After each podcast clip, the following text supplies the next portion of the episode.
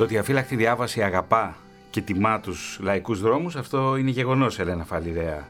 Καλημέρα Θωμά, σε ευχαριστώ πάρα πολύ για αυτή την πρόσκληση. Αλλά ότι θα με οδηγούσες για ακόμη μία φορά στο κοινωνικό περιθώριο του Μεσοπολέμου, αυτό δεν το φανταζόμουν ποτέ.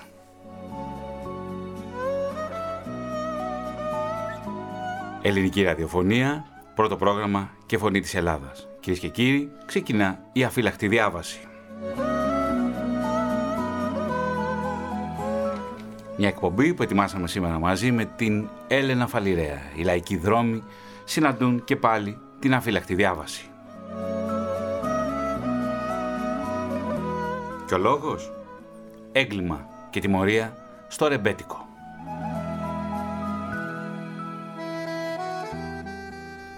Τρία αποτρόπαια εγκλήματα. Τρεις εντελώς διαφορετικές υποθέσεις. Τρεις δολοφονημένοι άντρες. Ο Αθανασόπουλος, ο Πίκινος και ο Σακαφλιάς. Ένα θαμπό και ο Μιχλώδες σκηνικό. Μια ρευστή χρονική περίοδος. Ο Μεσοπόλεμος. Τρία εμβληματικά ρεμπέτικα τραγούδια. Ένα ραδιοφωνικό ντοκιματέρ που ξυπνά μνήμες και προσδίδει μια απροσδόκητη κοινωνιολογική διάσταση στο ρεμπέτικο. Και οι τρεις ιστορίες που θα ξεδιπλώσουμε σήμερα έχουν ως χρονικό άξονα αναφοράς το σωτήριο έτος 1931 δηλαδή πριν από ακριβώς 90 χρόνια.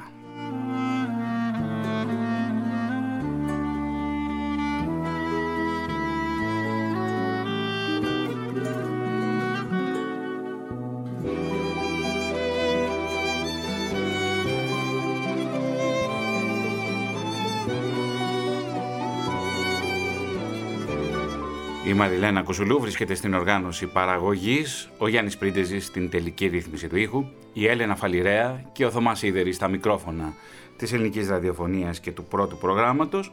Και θα αρχίσουμε να ξετυλίγουμε τη σημερινή ιστορία μας. Και καταρχάς θα ακούσουμε τον πρώην αστυνομικό διευθυντή, τον κύριο Θανάση Κατερινόπουλο, να μας μιλάει για τα εγκλήματα συναισθηματικής φόρτισης και νοσηρού πάθους ναι, θα μπορούσαμε να το χαρακτηρίσουμε ένα έγκλημα πάθους και σε αυτές τις περιπτώσεις τα εγκλήματα έρωτα ή πάθους κατά τους εγκληματολόγους αλλά και κατά την εμπειρία ε, είναι εγκλήματα συναισθηματικής φόρτισης και εγκλήματα νοσηρού πάθους. Και στις δυο ε, περιπτώσεις ε, οι δράστες δεν μπορούν να διαχειριστούν τα συναισθήματά τους. Εδώ είχαμε μία δολοφονία ενός ανθρώπου και από εκεί και πέρα είχαμε και τη συνέχεια την απόπειρα τον, να τον κάψουν και στη συνέχεια είχαμε τον τεμαχισμό του κλπ. Στην πρώτη περίπτωση που έχουμε συναντήσει αρκετές περιπτώσεις ε, στο, στη συναισθηματική φόρτιση ε, εκεί ο δράστης παρασύρεται από το συνέστημά του, δρά άμεσα, ακαριέα κλπ. Και μετά ψάχνεται και ο ίδιος γιατί το έκανε αυτό. Ενώ στη δεύτερη περίπτωση που θα μπορούσαμε να κατατάξουμε αυτό το έγκλημα εδώ τώρα που έγινε, ε, ε, σε αυτή την περίπτωση θα έλεγα ότι ο δράστης οδηγείται στην ενεργεία του αυτή συνήθως από έναν πληγωμένο εγωισμό. Είτε είναι άντρας είτε είναι γυναίκα. Και στην πορεία λέει έτσι έπρεπε να γίνει. Δεν μετανιώνει για αυτό που έκανε, αλλά λέει η δικαιολογία του. Έτσι έπρεπε να γίνει. Αυτό έπρεπε να γίνει. Είναι δεδομένο για αυτόν πλέον στην περίπτωση του εγκλήματος που οφείλεται, όπως είπαμε, στο νοσηρό πάθος λόγω έρωτα. Είτε αφορά άνδρα, είτε αφορά γυναίκα. Τα περισσότερα εγκλήματα. Η βία είναι ίδια και στις δύο περιπτώσεις. Με τη διαφορά ότι οι άνδρες ενδέχεται σε αυτές τις περιπτώσεις ή μάλλον έχει παρατηρηθεί να χρησιμοποιούν διάφορα φωνικά όργανα, είτε το πιστόλι, το μαχαίρι, τη ζώνη, ακόμη το οποιοδήποτε άλλο. Ενώ η γυναίκα δεν έχει τη μυϊκή δύναμη να χρησιμοποιήσει τέτοια όργανα, χρησιμοποιεί άλλες μεθόδους. Η κλασικότερη, το δηλητήριο. Ή στον ύπνο κάνει τα πάντα, όπως είχαμε και εκεί. Στον ύπνο, σύμφωνα και με το, τις μαρτυρίες της εποχής, αλλά και με το τραγούδι, στον ύπνο του καημένου Αθανασόπουλου έγιναν τα πάντα. Θα ακούσουμε στη συνέχεια... Δεν ξέρω κατά πόσο ήταν καημένος, καημένος από το αποτέλεσμα, έτσι. Ο Θανάσης Κατερινόπουλος μας μιλάει για την δολοφονία Αθανασόπουλου, ένα έγκλημα που συντάραξε τη μεσοπολεμική κοινωνία. Στο σημείο αυτό θα συνδεθούμε με τον αγαπημένο μου συνάδελφο Πάνο Σόμπολο. Καλημέρα Πάνο. Ε, καλημέρα Θωμά, καλημέρα και στον αγαπητό φίλο τον κύριο Θανάση, τον κύριο Κατερινόπουλο ε, και στους συναδέλφους εκεί, συνεργάτες της εκπομπής, ε, δημοσιογράφους και τεχνικούς. 26 χρόνια ήσουν στην ΕΡΤ, δεν είναι και λίγα πάνω; Ε, εκεί έγινα ό,τι έγινα, εκεί μεγάλωσα οικογένεια, εκεί ε, τα πάντα στην ΕΡΤ. Και οφείλω, χρωστάω πολλά στην ΕΡΤ. Σε, τιμώ, σε τιμώ και σε αγαπώ και είναι πολύ μεγάλη χαρά που συμμετέχεις και εσύ σήμερα σε αυτή την εκπομπή. Εγκλήματα γένους θηλυκούς στην Ελλάδα, το τελευταίο σου βιβλίο και το πρώτο κεφάλαιο, η πρώτη ιστορία που ξετυλίγεις είναι το έγκλημα Αθανασόπουλου. Πώς αποτυπώνεται πάνω το ε- Πράγματι, ναι. ναι. Αυτό είναι το έγκλημα που, ε, το πρώτο που περιλαμβάνεται στο τελευταίο μου βιβλίο και είναι το έγκλημα που είχε χαρακτηριστεί όπως είπατε και εσείς ως το έγκλημα του αιώνα.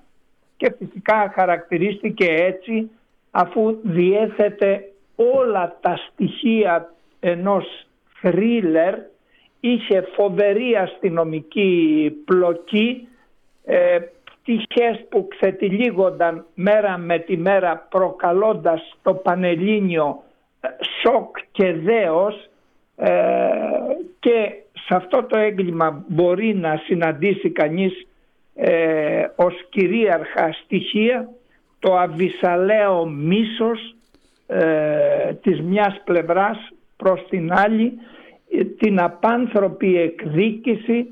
Εδώ έχουμε και έρωτες, πάθη και γι' αυτό το έγκλημα θα πρέπει να σας να ενημερώσουμε τους ακροατές σας τους ακροατές μας ότι ε, ενδιαφέρθηκαν δημοσιογράφοι και μέσα ενημέρωσης από όλη την Ευρώπη και ήρθαν πάρα πολλοί και κάλυψαν στην Ελλάδα, στην Αθήνα και κάλυψαν αυτό το γεγονός. Τόσο στο έγκλημα όταν διαπράχθηκε ε, αυτό το φοβερό έγκλημα, αυτή η φοβερή ανθρωποκτονία, όσο και κατά την διάρκεια της δίκης όταν εκδικάστηκε η υπόθεση στο Κακουριοδικείο.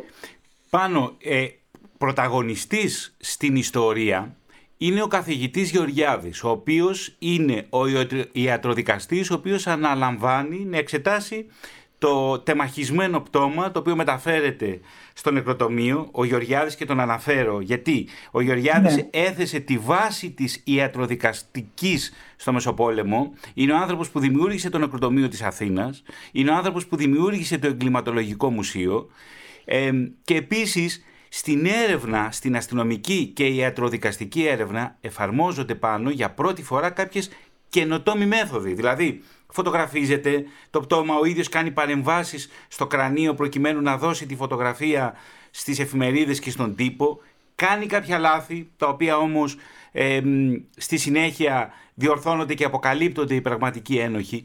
Η έρευνά σου λοιπόν, πες μας για την έρευνα που αφορά στο έγκλημα του Αθανασόπουλου, δηλαδή την αστυνομική έρευνα και πώς αυτό φτάνει ώστε να, να, να, να γίνει γνωστό στην ε, ελληνική κοινωνία ε, ο Αθανασόπουλος είχε προστριβές, ε, δεν ξέρω αν έχετε αναφέρει το περιστατικό αυτό, καθ' αυτό το περιστατικό με την έναρξη της εκπομπής. Όχι, τα ε, είμαστε. είμαστε.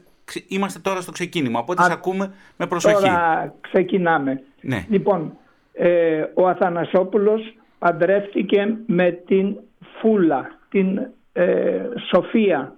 Τη Σοφούλα Φούλα, ναι. Σοφία, Σοφούλα, Φούλα. Η καταγωγή τους ήταν από την Κεφαλονιά. Ε, από την Κεφαλονιά ε, της οικογένειας ε, ε Κάστρου. Ε, ο Αθανασόπουλος καταγόταν από ένα χωριό της Αρκαδίας. γνωρίστηκε με την ε, φούλα μέσω ενός ε, γνωστού τους ε, την αγαπήθηκαν παράφορα και οι δύο και ε, παντρεύτηκαν. Η Σοφία ήταν 22 χρόνων όταν ε, έγινε το περιστατικό η μάνα της η Άρτεμις Κάστρου γνωστή ως Δέμις, Δέμι ή Τέμις ε, ήταν 45 χρονών τότε μοδίστρα ε, και στην υπόθεση εμπλέκονται εκτός από της μάνα και κόρη εμπλέκονται ο ε, Μοσκιός που είναι ο Ανιψιός. ο Ανιψιός που τότε ήταν 18 χρονών ε, και αυτός από την Κεφαλονιά και η, και η πυρέτρια η Γιανούλα. Η Γιανούλα η Μπέλου που τότε ήταν 35 χρονών από την Ήπειρο καταγόταν. Και αυτοί οι τέσσερις ήταν οι δράστες του εγκλήματος και το θύμα ήταν ο 35χρονος εργολάβος οικοδομών και διαφόρων άλλων έργων Δημήτρης Αθανασόπουλος από το χωριό Αναβριτός της Αρκαδίας ε, που μέχρι το 1927 λεγόταν Γαρδίκη. Γαρδίκη, το Γαρδίκη, ναι. το χωριό. Ε, το έγκλημα του Αθανασόπουλου έγινε ε, το πρωί, 7 το πρωί της ε, τον, ανήμερα των Θεοφανίων, 6 Ιανουαρίου 1931.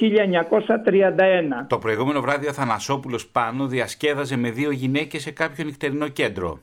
Ε, ακριβώς και με ε, τον γιατρό ο οποίος θεωρήθηκε ύποπτος και μάλιστα συνελήφθη και οι εφημερίδες γράφανε αυτός είναι ο δολοφόνος.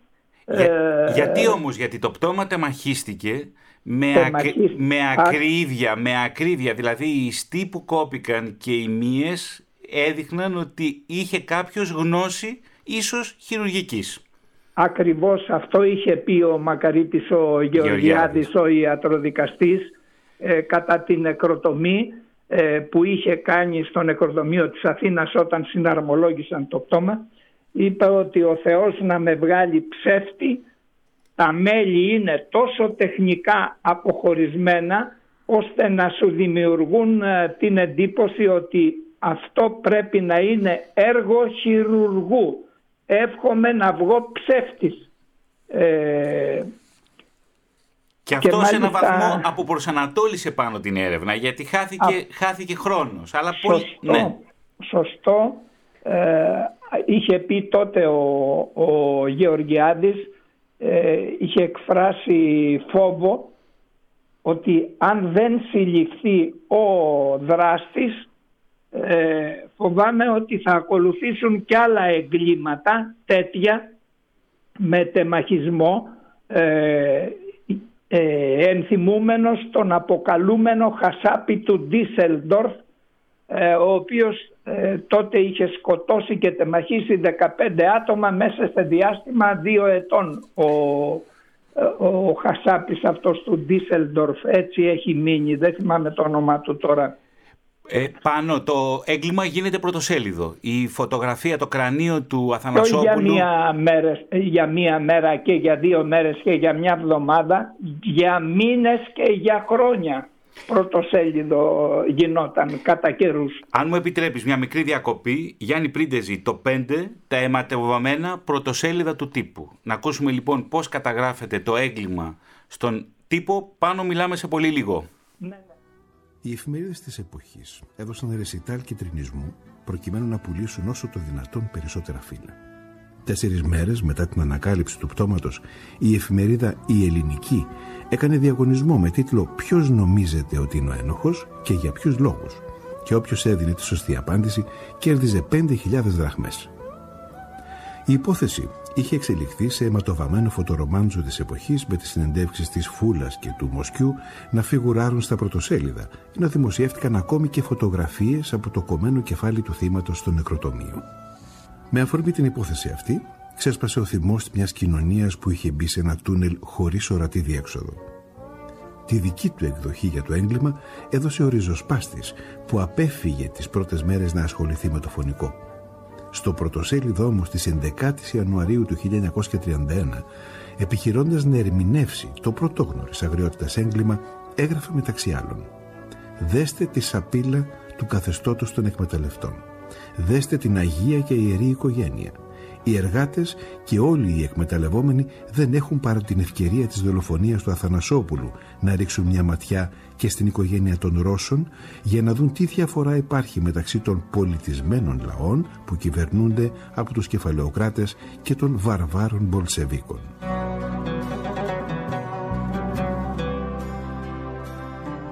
Βλέπουμε λοιπόν, Έλενα Φαλιρέα, πώς αποτυπώνεται το έγκλημα στον τύπο, όμως έχουμε και αποτύπωση του εγκλήματος στο τραγούδι. Από την λαϊκή αστική μας μουσική. Ε, βέβαια.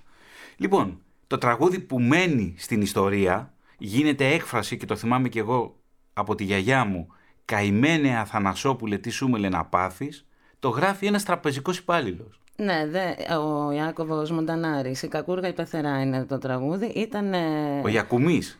Ο Γιακουμής ήταν ναι με τραπεζικός υπάλληλος, αλλά ήταν και σημαντικότατος και σπουδαίος μουσικός. Ο πατέρας του είχε καταγωγή από την Ιταλία και βέβαια η Κακούργα η Πεθερά ήταν το μεγάλο σουξέ του Μοντανάρη, το οποίο εκείνη την εποχή ερμηνεύθηκε από όλους τους κορυφαίους τραγουδιστές. Ο Ρόζα; Η Ρόζα, το είπε ο Κωνσταντίνος Ονούρος, το είπε η Μαρίκα η Πολίτησα και ο Ζαχαρίας Κασιμάτης και επίσης ο Αντώνης Γιαματίδης Νταλγκάς. Ναι. Ε, Εσένα ποια εκτέλεση σου αρέσει πιο πολύ; Εγώ έχω μια πολύ μεγάλη αγάπη για τον Νταλκά, ναι. αλλά όλες οι εκτελέσεις κάτι έχουν να πούν. Επίσης το έχει τραγουδήσει και ο Σπύρος Ζαγορέος, έχω να σου πω. Ε, αλλά δεν έχει γράψει μόνο ο Μοντανάρης για αυτό το τραγούδι, γιατί επηρέασε πάρα πολύ, είναι φανερό. Ναι. Ε, είναι ο Πέτρος ο Καμβίσης, που έχει γράψει τη δίκη της Πεθεράς και είναι και η Πεθερά και η Φούλα. Το ξέρεις το τραγούδι. Ναι. Με την ορχήστρα του Στέριου Μπαρτσέρη. Εμείς δεν ξέρω από πού, αν θα το ακούσουμε, αν θα προλάβουμε σήμερα να ακούσουμε όλα αυτά που θέλουμε. Δεν θα προλάβουμε, θα πάμε και το επόμενο Σάββατο. Έχουμε και το παράπονο του Μοσκιού. Ναι, αυτό θα έχουμε μια έκπληξη στο, στο δεύτερο, ναι, στο ναι. δεύτερο ημίωρο, μην την πούμε ακόμα την έκπληξη. Έχουμε λοιπόν και καταγράφεται το συγκεκριμένο έγκλημα στο ρεμπέτικο τραγούδι. Δεν είναι όμως μόνο το συγκεκριμένο που καταγράφεται στο ρεμπέτικο. Γενικώς έχουμε καταγραφή των εγκλημάτων και αποτύπωσή τους στο ρεμπέτικο και ας μην ξεχνάμε. Των κοινωνικών γεγονότων. Των κοινωνικών γεγονότων. Έτσι κι αλλιώς το ρεμπέτικο εκείνη την εποχή βρίσκεται στο κοινωνικό περιθώριο. Άρα αντανακλά ούτως ή άλλως και το κοινωνικό περιθώριο, αλλά και όλο το, το πλαίσιο της εποχής. Είναι μια ρευστή περίοδος ο Μεσοπόλεμος. Είναι όντως, ναι. Είναι. Ε, πάνω Σόμπολε, την ώρα που ακούγαμε τον Άγιο Γυφτόπουλο που μας έλεγε για τα πρωτοσέλιδα του τύπου, ο Άγγελος Φιλντισάκος, ο ηχολήτη μας εδώ, μου λέει: Υπήρχε μια έκφραση και θέλω να μου το επιβεβαιώσεις, ναι. μη μας κάνεις τον Μοσκιό. Α, ναι. Υπήρχε. Ε, ε, υπήρχε και έχει καθιερωθεί αυτή η έκφραση μη μου κάνεις τώρα το Μοσκιό, πες μου τι ακριβώς έγινε, τι έχει γίνει και μην υπεκφεύγεις ε, και μη μου κάνεις το χαζό.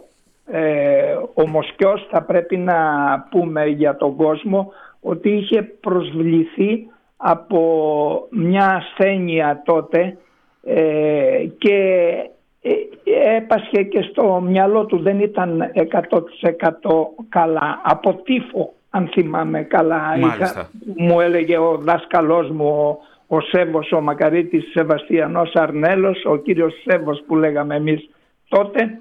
Ε, ο Μοσκιός λοιπόν ε, κατά την ανάκριση έκανε τον ε, ανήξερο. Ε, την πρώτη, από την πρώτη προανάκριση που έγινε από την τότε αστυνομία πόλεων την νεοειδρυθήσα και έκανε τον ανήξερο, έκανε, προσπαθούσε να ε, δεν τα ξέρω εγώ, έκανε το χαζό και γι' αυτό έχει καθιερωθεί η λέξη, η, η, φράση, η φράση ναι. αυτή ναι. Ε, μη μου κάνεις το Μοσκιό. Από τότε αυτός ήταν ο Μοσκιός ε, που πήρε μέρος στο έγκλημα του Αθανασόπουλου, το... ανιψιός δηλαδή. Α, ανιψιός, ο οποίος πάνω χειραγωγήθηκε από την Κάστρου, δηλαδή τον ε, χρησιμοποίησε, ήταν το εργαλείο στο έγκλημα. Ασφαλώς, ασφαλώς, γιατί ε, σύμφωνα με, και με τα δημοσίευματα της εποχής αλλά και σύμφωνα με τα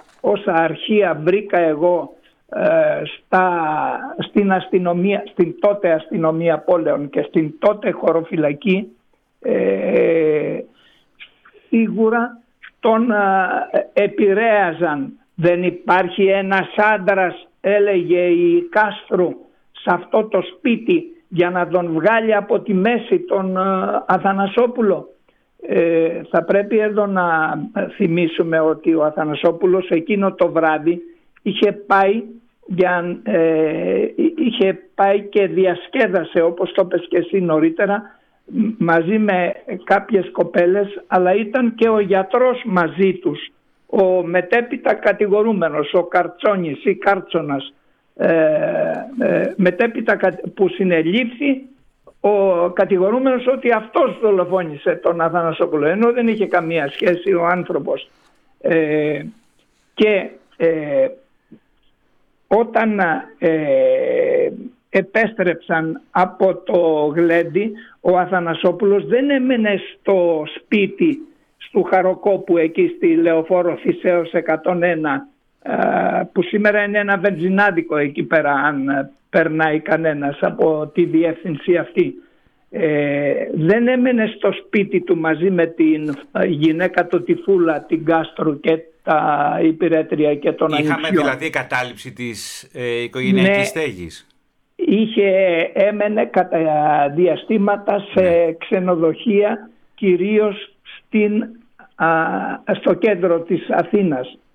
Ε, και φυσικά ε, εκείνο το βράδυ όμως είχε πιει πάρα πολύ και είχε περάσει από το σπίτι του και έμεινε τελικά στο σπίτι. Ε, η Φούλα είπε ε, στους αστυνομικούς αργότερα ότι αυτός ε, ήθελε ε, να μου κάνει σεξουαλικές ε, ε, ανεπίτρεπτες, ανεπίτρεπτες πράξεις και γι' αυτό τσακωθήκαμε εκείνο το, το βράδυ.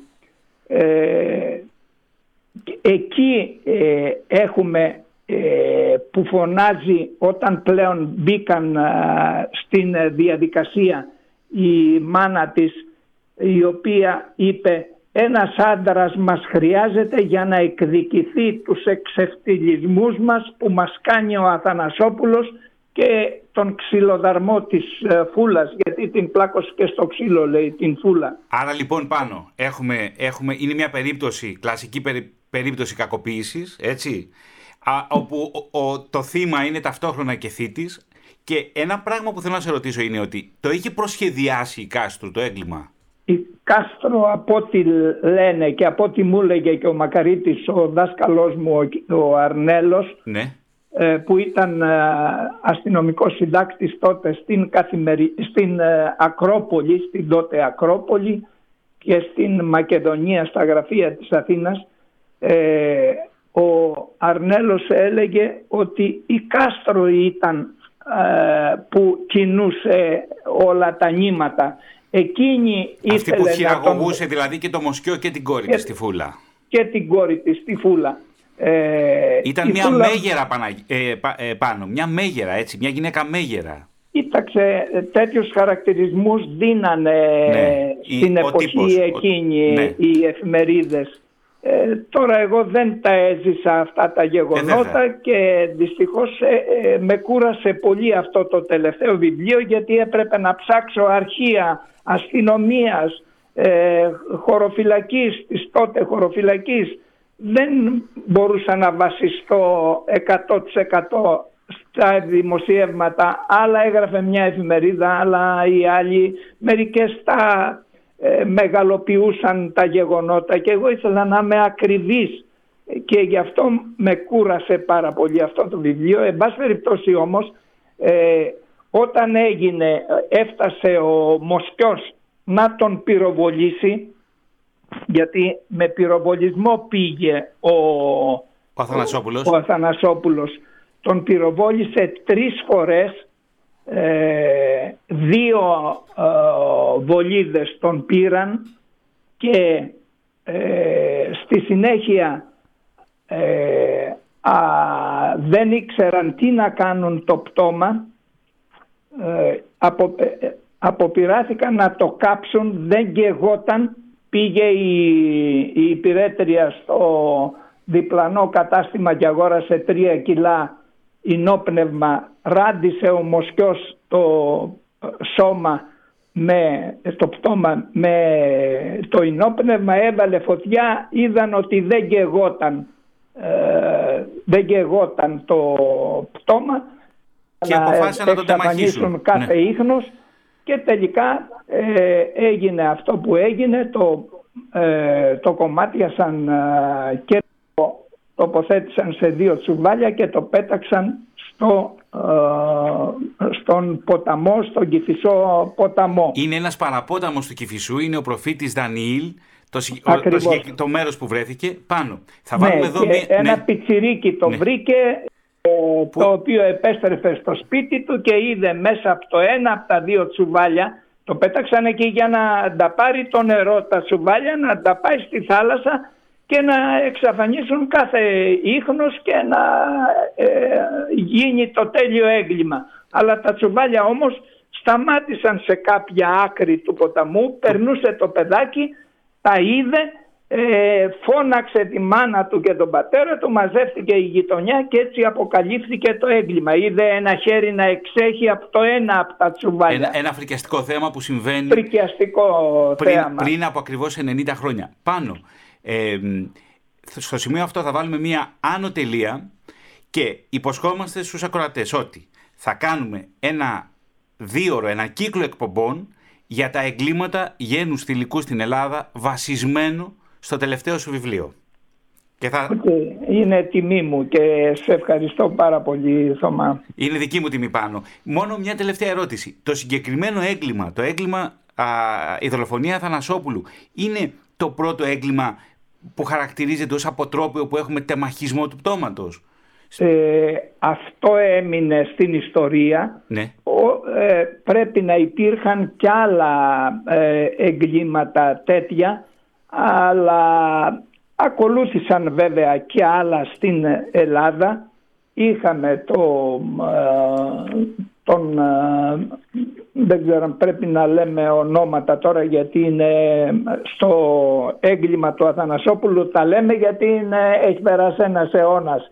Αλλά στα άλλα τα εγκλήματα είχαμε τον ε, σύζυγο που ε, στραγγάλισε τη γυναίκα του, τη 18χρονη την, ε, έκανε, την έκοψε κομμάτια και την ε, πέταξε στα, στον κάδο απορριμμάτων για να περάσει το απορριμματοφόρο και να εξαφανίσει το πτώμα. Ναι, είχαμε, είχαμε, είχαμε, και στην πορεία. Όχι, απλώς ρώτησα εγώ αν ήταν το πρώτο τότε, το πρώτο γνωστό, ή αν είχαμε και νωρίτερα από το 1931. Είχαμε και νωρίτερα ναι. και άλλα ε, εγκλήματα αλλά δεν είχαν τέτοια απήχηση, τόσο μεγάλη απήχηση γιατί εδώ είπαμε ότι υπάρχει μεγάλη πλοκή, υπάρχει ε, μεγάλο ενδιαφέρον από παντού γιατί δεν ήταν, ήταν και ο τρόπος που διαπράχθηκε αυτό το έγκλημα. Ήταν, ήταν ο ε, τρόπος που διαπράχθηκε, η δίκη που ακολούθησε. Που ακολούθησε η δίκη και να σου πω ότι καταδικάστηκαν σε θάνατο αυτοί μάνα και κόρη ε, αλλά εξέτησαν μόνο 10 χρόνια. Ε, ο, η Μπέλο καταδικάστηκε σε εισόδια. Εξέτησαν μόνο 10 χρόνια για, γιατί... Α, και καλοπερνούσε η Φούλα στις φυλακές εδώ στη Λεωφόρο Αλεξάνδρας που ήταν τότε στις φυλακές Σαβέροφ που λέγανε. ναι. Ε, γιατί τα είχε φτιάξει με τον ε, διοικητή των φυλα... διευθυντή των φυλακών ο, ο οποίος είχε εκπλαγεί από την εκπάγλου καλονής έτσι λέγαν τότε εκπάγλου καλονής ε, γυναίκα που του είχαν φέρει να εκτίσει ποινή στις φυλακές. Λέγανε ότι θα παντρευτεί τελικά η, η Φούλα δεν τον παντρεύτηκε αυτόν, παντρεύτηκε έναν ε, συνταγματάρχη και πέρασε πάρα πολύ καλά ε, μετά. ναι. Οπότε καημένα Αθανασό, Αθανασόπουλε τι σου με να πάθεις, ο καημένος Αθανασόπουλος δεν ξαναείδε. Από τα πεθερά τα νιάτα σου να χάσεις. Ε, πάμε, να το ακούσουμε. πάμε να το ακούσουμε λοιπόν. Πάνω Σόπουλε, σε ευχαριστώ θερμά. Εγώ, εγώ καλή σου μέρα, καλή χρονιά σου εύχομαι. Γεια χαρά. Γεια. Εδώ το έχουμε Έλενα από τη Ρόζα Εσκενάζη. Επέλεξα, επέλεξα, ήμουν ανάμεσα στον Κώστα Νούρο και στη Ρόζα. Επέλεξα τη Ρόζα. Για πολλούς και για διάφορους λόγους.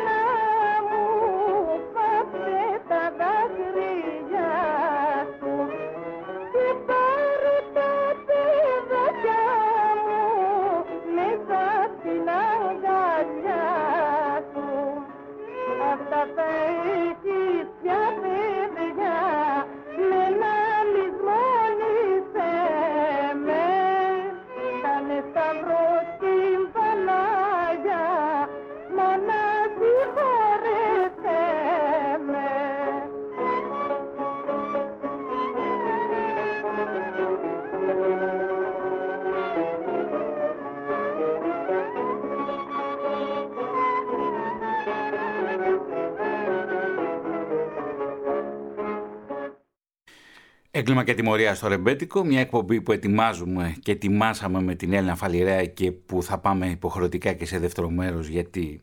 Γιατί δεν προλάβαμε να αναφερθούμε στον Πίκινο, Τι τον Κώστα Πίκινο και τον Σακαβλιά, Σακαφλιά. Λοιπόν, ποιος είναι ο Πίκινος και ποιος είναι ο Σακαφλιάς; Πάμε λίγο στο θυσίο του Μεσοπολέμου, να τα πούμε λίγο περιληπτικά σήμερα. Καταρχάς, ναι. ναι, ναι. Να, να, να, ανοίξουμε την ιστορία και το επόμενο Σάββατο θα την ξετυλίξουμε. Ο Κώστας ο Πίκινος ε, είχε στο θυσίο μία μπειραρία. Η μπύρα του Πίκινου. Εκείνη την εποχή, Έλενα, η Αθηναϊκή ταβέρνα δεν συνδέεται με τη ρετσίνα. Δηλαδή, αυτό που μου κάνει εντύπωση στην περίπτωση του Πικινού είναι η μπύρα. Όχι, δηλαδή... υπήρχαν και άλλα μαγαζιά. Ναι. Τη Μαριγός, αν θυμάμαι καλά, οι μπειραρίες ήταν ε, τότε πολύ της μόδας, ναι. Πολύ ωραία. Ε, και εκεί, σε αυτό το μαγαζί, γίνεται ένας καυγάς ε, για τα τραγούδια. Ο Πίκινος όμως, το όνομά του δεν είναι Πίκινος, είναι Κωνσταντίνος Ααρών. Ναι, ναι, ναι. ναι. Ο, εμείς όμως βέβαια τώρα έχουμε να κάνουμε με τον Κώστα Ρούκουνα, ο οποίος... Ε, παίζει στο μαγάζι του Πίκιν. Ο Κώστας Ρούκουνας, κορυφαίος μας ε, τραγουδιστής και συνθέτης. Αγαπημένος μου. Από τη Σάμο η καταγωγή του, έτσι, Σαμιωτάκη. Εκείνη την εποχή ναι. έπαιζε στο μαγαζί μαζί με τον Κώστα Τζόβενο Σαντούρη και στο βιολί ήταν ο Γιώργος Κερατζόπουλος. Ήταν αυτοί οι τρεις στην ορχήστρα. Μάλιστα, αναφέρει ο Ρούκουνας ότι δεν έπαιζε κιθάρα, τραγουδούσε μόνο. Επειδή μου αρέσει η τοπογραφία και ο χρόνος, δηλαδή να δώσουμε χώρο και χρόνο. Το ημερολόγιο δείχνει 27 Ιουνίου 1931, δηλαδή 90 χρόνια πριν. Οδός Ακάμαντος 28, στο Θησίο. Στο ισόγειο ενός διόροφου κτίσματος στεγάζεται το ζηθοπολίον Πίκινου. Το μαγαζί όμως αυτό το ήξεραν όλοι ως... Η μπύρα του Πίκινου. Σωστά. Επρόκειτο για μια κλασική αθηναϊκή ταβέρνα που όμως το κύριο αλκοολούχο ποτό ήταν η μπύρα και όχι η ρετσίνα. Μια φιγούρα ξεχωρίζει αμυδρά στο μαγαζί. Είναι ένας νέος άντρας. Ο Κωνσταντίνος Σαρών που όμως έμεινε στην ιστορία ως... Πίκινος, Κώστας Πίκινος, εκράτησε το όνομα του το μικρό. Ακριβώς. Ο Αρών λοιπόν η Πίκινος γεννήθηκε στα τέλη του 19ου αιώνα και συγκεκριμένα το 1894 και πέθανε, αυτό μας ενδιαφέρει εδώ, με άδοξο τρόπο στις αρχές της δεκαετίας του 1930 και συγκεκριμένα στις 27 Ιουνίου 1931. Ο Κώστας Πίκινος ήταν τότε μόλις 37 χρόνων. Και έχει ενδιαφέρον ε, για να συνδέσουμε και τον Σακαφλιά τώρα, ο οποίος και εκείνος κατάγεται από το Θησίο. Έτσι δεν είναι; Ναι, έμενε στο Θησίο και πιθα... στις φυλακές Τρικάλων, ναι, έτσι; και πιθανότατα, αυτό τώρα δεν το ξέρουμε, να μπαινόβγαινε στην πυραρία του Πίκινου. Να πήγαινε δηλαδή και να πίνε την πύρα του στην ταβέρνα. Όλα αυτά συμβαίνουν περίπου το 1931, όπως σας είπα και στην αρχή όμως ο πόλεμος. Είναι μια ρευστή εποχή. Κι όμως σε αυτή τη ρευστή και σκοτεινή εποχή έχουμε εγκλήματα. Το έγκλημα παραμονεύει. Για τον Πίκινο λοιπόν ε, ο Κώστας Ρούκουνας που δεν θα προλάβουμε νομίζω σήμερα να διαβάσουμε ένα μικρό απόσπασμα δεν ε, από την σήμερα. αυτοβιογραφία Στο επόμενο του μέρος του ραδιοφωνικού ντοκιμαντέρ. ε, όπου το ε, περιγράφει ακριβώς πώς έγινε όλο το σκηνικό έχει γράψει και δύο τραγούδια για τον Πίκινο. Το ένα είναι ο Πίκινος και το άλλο είναι. Η μπύρα του Πίκινου. Η μπύρα του Πίκινου. Το ένα το έγραψε το 1934, κυκλοφόρησε μάλλον 33 τότε. 33 λέει ότι το έγραψε και κυκλοφόρησε μετά. Το ναι. 34 και το άλλο το 35. Το πιο γνωστό του βέβαια είναι ο Πίκινος, το σκέτο. Για να το, θα το ακούσουμε. Δεν ξέρω αν θα προλάβουμε σήμερα, αλλά θα προσπαθήσουμε. Τώρα, θα βάλουμε στη συζήτησή μας την καθηγήτρια τοξικολογίας του Εθνικού Καποδιστριακού Πανεπιστημίου Αθηνών, της ιατρικής σχολής δηλαδή, την κυρία Μαρία Στεφανίδου Λουτσίδου, η οποία μας μιλά, γιατί άλλο, για τα πιστήρια του εγκλήματος, αλλά και για το εγκληματολογικό μουσείο, που για τα συνδέσουμε όλα αυτά γιατί όλα συνδέονται σήμερα, είναι το εγκληματολογικό μουσείο, το ίδρυσε ο καθηγητής Γεωργιάδης που ήταν ο ιατροδικαστής στην υπόθεση Αθανασόπουλου, έτσι. Αυτός δημιούργησε και το εγκληματολογικό μουσείο, συγκέντρωσε απίστευτο υλικό για το μουσείο, αλλά και είναι αυτός ο οποίος έφτιαξε και το νεκροτομείο της Αθήνας. Το εγκληματολογικό μουσείο βρίσκεται εκεί που είναι και το νεκροτομείο Αθηνών, στο Γουδί. Πάμε λοιπόν να ακούσουμε την ε, κυρία Στεφανίδου Λουτσίδου να μας μιλάει για τα πιστήρια των εγκλημάτων.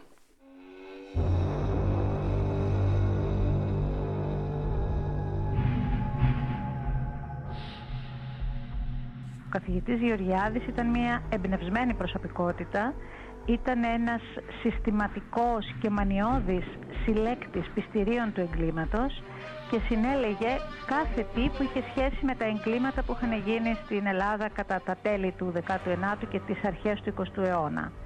Ε, μπόρεσε, τα κατέταξε, έκανε μια συστηματική κατάταξη, τα κατέγραψε, τα διέσωσε και το 1932 ίδρυσε το Εγκληματολογικό Μουσείο, το οποίο ανήκει στο Εργαστήριο Ιατροδικαστικής και Τοξικολογίας της Ιατρικής Σχολής του Πανεπιστημίου Αθηνών. Κύριε Σταφανίδη, όταν λέτε συγκέντρωνε πιστήρια, τι ακριβώς πιστήρια εγκλημάτων; Πιστήριο εγκλήματος ονομάζουμε κάθε αντικείμενο το οποίο έχει σχέση με ένα έγκλημα. Βρίσκεται δίπλα στο πτώμα, μπορεί να είναι ένα μαχαίρι, ένα σπαθί, ένα όπλο, μπορεί να είναι ένα δηλητήριο που χρησιμοποίησε κάποιος για να δηλητηριάσει κάποιο άτομο, μπορεί να είναι μια σύριγγα που έχει να έχει χρησιμοποιηθεί ε, για την ε, ενδοφλέβια χορήγηση ναρκωτικών, μπορεί να είναι κάποια άλλη ναρκωτική ουσία. Όλα αυτά είναι τα πιστήρια του εγκλήματος που έχουν σχέση με βίαιους θανάτους έτσι, ή με εγκληματικές πράξεις.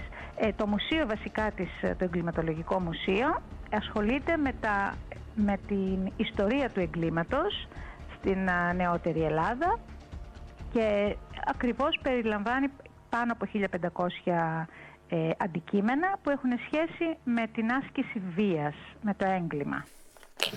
Η καθηγήτρια λοιπόν του Εθνικού Καποδιστριακού Πανεπιστημίου Αθηνών για το έγκλημα, για τα πιστήρια των εγκλημάτων και όσο πάνω Σόμπολος έψαχνε να βρει μάρτυρες, τεκμήρια από το Μεσοπόλεμο, ένας άλλος ερευνητής αυτή τη φορά, μουσικός ερευνητής και τραγουδοποιός και πολυοργανίστας, ένας εκ, εκπληκτικός καλλιτέχνης που είναι χαρά και τιμή μας που τον έχουμε σήμερα μαζί. Έλα, δώσ' τον. Ο κύριος Δημήτρης Μιστακίδης. Γεια σου Δημήτρη Μιστακίδη. Γεια σας, γεια σας. Καλό μεσημέρι. Πώς, μεσημέρι σε όλους. πώς αποτυπώνεται το έγκλημα στο ρεμπέτικο; Με πολλούς τρόπους. Γιατί καταρχήν ε, να μιλήσουμε για έγκλημα πρέπει να ορίσουμε τι σημαίνει έγκλημα. Ναι. Τι, ποιος είναι ο ορισμός του εγκλήματος; Το έγκλημα λέει, σας τα λέω αυτά γιατί έκανα μια παράσταση πριν από δύο χρόνια που τη θεωρώ την πιο ολοκληρωμένη που έχω κάνει ποτέ.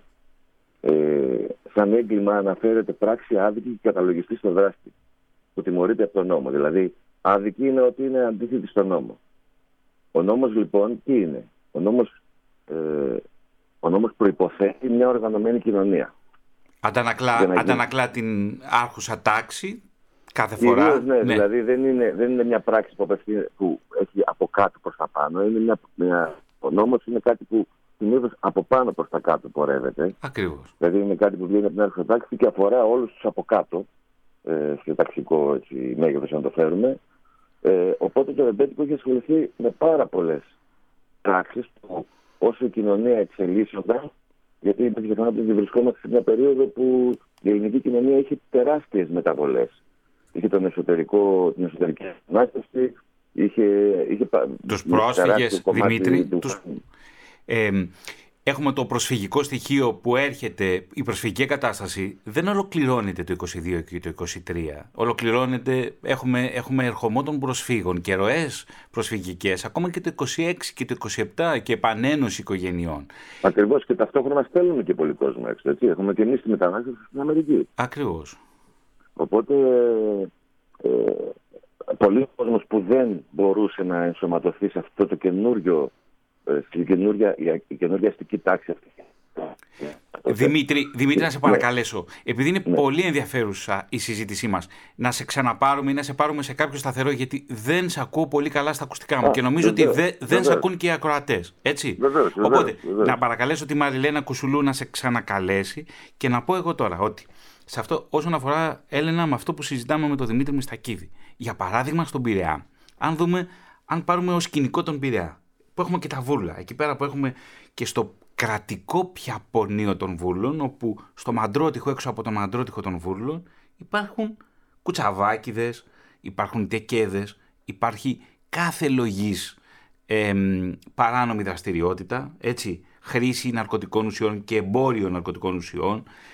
Όλα αυτά λοιπόν εμπλέκονται. Ο Πειραιάς λοιπόν που έχουμε τις προσφυγικές ροές που έρχονται κυρίως στον Πειραιά και εγκαθίστανται οι πρόσφυγες στις γειτονιές του Πειραιά, ταυτόχρονα ο ίδιος ο Πειραιάς είναι αυτός που στέλνει σε σχέση με αυτό που λέει και ο Δημήτρης, τους μετανάστες έξω. Δηλαδή, ο Πειραιάς λειτουργεί και ως χωνευτήρι του προσφυγικού στοιχείου. Τα α... λιμάνια, η Θεσσαλονίκη και ο Βόλος. Ακριβώς. είναι. Ε, ναι. Αυτά τα τρία είναι βασικά. Ναι. Είναι και η Καβάλα και κάποια άλλα. Έχεις πολύ δίκιο, ναι. Δεν είναι μόνο ο Πειραιάς, αλλά, αλλά λέω όμως ότι το λιμάνι είναι, δέχεται και πρόσφυγες, αλλά και ταυτόχρονα διώχνει τους μετανάστες για την μακρινή Αμερική και τη μακρινή Αυστραλία. Μια που αναφέραμε το ναι. Ρούκουνα, ναι. απλώς να πω εδώ ότι δεν το βρίσκω το σημείο ακριβώς. Ε, λέει ο Ρούκουνας ότι το μαχαίρι το είχαμε, αλλά δεν τράβαγες εύκολα το μαχαίρι. Το τράβα... Ο μάγκας δηλαδή δεν το τράβαγε εύκολα. Το είχε πάνω του, το κουβαλούσε το μαχαίρι. Γιατί αν το ναι. τράβαγε, μετά έπρεπε να το χρησιμοποιήσει. Mm-hmm.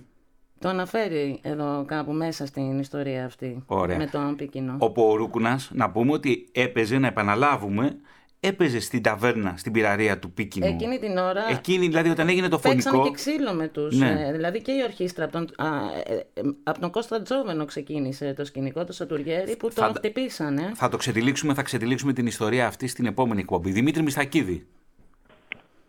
Μας ακούς; Ναι, τώρα καλύτερα νομίζω. Ναι. Ναι, Λοιπόν, οπότε μπορούμε να συνεχίσουμε να ξαναπιάσουμε την κουβέντα από εκεί που την αφήσαμε. Ναι. Αυτό που ήθελα να πω είναι ότι το ρεμπέτικο έχει καταγράψει πολλές εγκληματικές πράξεις με την, με την εξής έννοια. Πολλές από τις ε, από τις συνήθειες που είχαν αυτοί οι άνθρωποι ξαφνικά με έναν νόμο γίνονταν παράνομες. Γι' αυτό το λόγο λέμε ότι ε, δηλαδή η χρήση του χασίς ας πούμε ήταν νόμιμη μέχρι ένα σημείο. Ξαφνικά και για πολλούς και διάφορους λόγους η χρήση του χασίς έγινε παράνομη. Οπότε όλοι αυτοί οι άνθρωποι βγήκαν στην παρανομία. Το εθιμικό δίκαιο ας πούμε, η βεντέτα, υπήρχε, ε, ήταν μια πράξη η οποία θεωρούταν από τις κοινωνίες νόμιμη σε εισαγωγικά.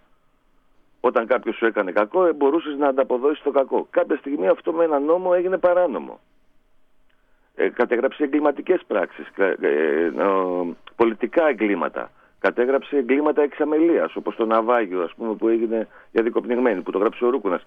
Ο Ρούκουνας που αναφέρατε πριν είναι αυτός που έχει καταγράψει σαν ρεπόρτερ τα πιο πολλά από, τα, από αυτά τα εγκλήματα. Αυτό είναι μια πολύ ενδιαφέρουσα πτυχή Δημήτρη. Δηλαδή πώς, πώς ο μουσικός πια γίνεται ρεπόρτερ και το καταγράφει και του δίνει μια άλλη διάσταση. Γίνεται καλλιτεχνικό έργο. Ναι, και, ο και ο Μάρκος το έχει κάνει ναι. πολύ. Και, και ο Μάρκος βέβαια. Πάντως σε σχέση με αυτά που λέγατε πριν, ε, καταρχήν θα σας έλεγα βάλτε άλλες τέσσερις εκπομπές γιατί είναι τεράστιο το θέμα. Ούτε την επόμενη εβδομάδα θα το προλάβετε, σας το λέω από τώρα. Πάμε. Εγώ Κοίτα, δεν χρειάζεται Δημήτρη να βάλουμε στοίχημα, είμαστε σίγουροι ότι δεν ναι. το προλάβουμε. Το είπα στο Θωμά, το πρώτο πράγμα που του είπα σήμερα ήταν αυτό. Δεν θα προλάβουμε όλα. Αλλά αφού το ναι. ξεκινήσαμε, εδώ Δημήτρη, ότι ξεκινάμε το τελειώνουμε. Οπότε Ωραία. είμαστε σε καλό δρόμο. Λοιπόν, ναι. Στα εγκλήματα αυτά, ε, το ένα του Αθανασόπουλου, ας πούμε, και ένα προηγούμενο που έχει καταγραφεί από το Ρεμπέτικο, αυτή η υπόθεση Ροκαμβόλ με τα αδέρφια Χριστοφιλέα. Υπάρχει ένα τραγούδι «Η Κούλα» που περιγράφει... Ε, ήταν μια συμμορία η υπόθεση Ροκαμβόλ, εν πάση περιπτώσει θα τα πούμε αν προλάβουμε την επόμενη εβδομάδα. Ακριβώς. Από πίσω, και είναι πολύ επίκαιρο αυτό σήμερα που το παρουσιάζεται, κρύβεται πολύ έντονα το στοιχείο της έμφυλης βίας. Και ο λόγος που οι, δηλαδή αυτές οι γυναίκες και η Χριστοφιλέα και η Κούλα είχαν υποστεί πολύ μεγάλη βία μέσα στο σπίτι. Και είναι χαρακτηριστικό ότι στην υπόθεση του Αθανασόπουλου ο, η κοινή γνώμη ενώ στην αρχή ήθελε τον θάνατό τους στο τέλος υπογράφαν ώστε να μην εκτελεστούν αυτές οι δύο γυναίκες. Μετά την ε, αγόρευση του δικηγόρου τους που έγινε και κλεισμένο το θηρόν αλλά δημοσιεύτηκε άλλαξε όλο το κλίμα. Και ο λόγος που είχε τόσο μεγάλη απήχηση αυτό το έγκλημα ήταν γιατί χτύπησε για πρώτη φορά την πατριαρχία, που ήταν πάρα πολύ έντονη. Ναι, και άγγιξε πολύ τις λαϊκές μάζες. Έτσι κι αλλιώς και ο Αθανασόπουλος ε, Δημήτρη ήταν ένας εργολάβος, ο οποίος είχε πάρει δόση με την εξουσία. Έφτιαχνε προσφυγικές κατοικίες. Είχε μια πολύ καλή επιφάνεια, οικονομική επιφάνεια, αλλά είχε και πολύ καλές σχέσεις με το τότε καθεστώς, έτσι. Ακριβώς. Αλλά αυτό που συγκλώνησε την κοινωνία ήταν ότι χτυπήθηκε η βάση της πατριαρχίας. Δηλαδή, δύο γυναίκες ναι. χτυπήσαν και σκότωσαν τον άντρα του σπιτιού. Ναι. Αυτό ήταν το μεγάλο για μένα. Όπως γιατί ε, έψαξα πάρα πολλές εφημερίδες όταν έφτιαχνα αυτή την παράσταση. Ε, είναι, είναι τεράστια υπόθεση που εκτελήσεται σε πολύ μεγάλο χρόνο. Και νομίζω ότι έχει αξία να μελετηθεί από πολλές επιστήμες, όχι μόνο από την εγκληματολογία ή από την ε, λαογραφία όσο ό,τι αφορά το ρεμπέτικο. Ναι, Νομίζω και... είναι η πρώτη φορά που έρχεται μπροστά στο προσκήνιο η, η, η έμφυλη βία, ενώ το ξέραν όλοι. Ακριβώς. Και δεν μιλούσαν έτσι. Και εκεί, και εκεί πια αποκαλύπτονται μέσα στη δικαστική αίθουσα οι πτυχές αυτής της υπόθεσης. Τώρα υπάρχει και ο Μοσκιός, ο οποίος μάλλον ε, χειραγωγείται από την Κάστρου και υπάρχει Δημήτρη και ένα τραγούδι, το παράπονο του Μοσκιού. Το οποίο ναι, ναι. πώς το βρήκες εσύ, πώς το εντόπισες; Ε, ήξερα ότι έχουν γραφτεί πέντε τραγούδια για αυτή την υπόθεση. Ναι. Και ψάχνοντας να τα βρω, είδα ότι τα δύο ήταν ανύπαρκτα, δεν υπήρχαν. Μέσω ενός ερευνητή που ήρθε σε επαφή με ένα συλλέκτη, έφτασε στα χέρια μου ε, ένα κομμάτι από το τραγούδι, από το παράπονο του Μοσκιού.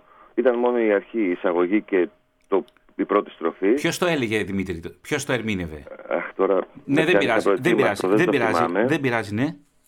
Ε, αλλά τώρα πια υπάρχει το κομμάτι, δηλαδή υπάρχει μια τεράστια βάση δεδομένων στο C-Labs, ναι. το, που πια έχει βγει το πρωτότυπο Εγώ τότε επειδή δεν υπήρχε έκατσα και το έγραψα με τις κιθάρες και το είχα δημοσιοποιήσει για να υπάρχει και αυτό γιατί είναι πολλοί κόσμος που ψάχνει αυτά τα τραγούδια Εν πάση περιπτώσει, μέσω του, του συλλέκτη βρήκα και τους στίχους αλλά και τη μουσική. Έλειπε το φινάλε, το οποίο φαντάστηκα πώς θα ήταν. Ήταν μια δική μου, ας πούμε, έτσι, πώς το λένε, ένας αυτοσχεδιασμός. Αλλά η ουσία του κομματιού είχε βγει, δηλαδή μπορούσε κάποιος που ασχολείται με, το, με αυτό το θέμα να βρει το τραγούδι αυτό. Για τώρα να... όμως υπάρχει ναι. και το πρωτότυπο. Λοιπόν, για να προλάβουμε τώρα, να ακούσουμε το παράπονο του Μοσκιού ολόκληρο από τον Δημήτρη Μιστακίδη, Δημήτρη, θα διακόψουμε εδώ τη συζήτηση. Θα τα πούμε το επόμενο Σάββατο. Εντάξει. Και σε ευχαριστώ θερμά για τη συμβολή σου στην εκπομπή. Να είσαι καλά. Ευχαριστούμε, Δημήτρη. Καλημέρα. Καλό μεσημέρι. Λοιπόν, Έλενα Φαλιρέα εδώ, στο πρώτο πρόγραμμα της Ελληνικής Ραδιοφωνίας. Σε λίγο θα την ακούσετε και στο δεύτερο, στις 2 η ώρα στους Λαϊκούς Δρόμους. Η Μαριλένα Κουσουλού στην οργάνωση παραγωγής. Ο εξαιρετικός Γιάννης Πρίντεζης στον ήχο. Το επόμενο Σάββατο θα συνεχίσουμε και όπου μας βγάλει, δεν ξέρουμε, έτσι. Λοιπόν, όση ώρα συζητάμε για το έγκλημα, εμένα μου έρχεται ο στίχος αν είναι η αγάπη έγκλημα. Τη ευτυχία Παπαγιανοπούλου. Λοιπόν, πάμε να ακούσουμε το παράπονο του Μοσκιού με τον Δημήτρη Μιστακίδη.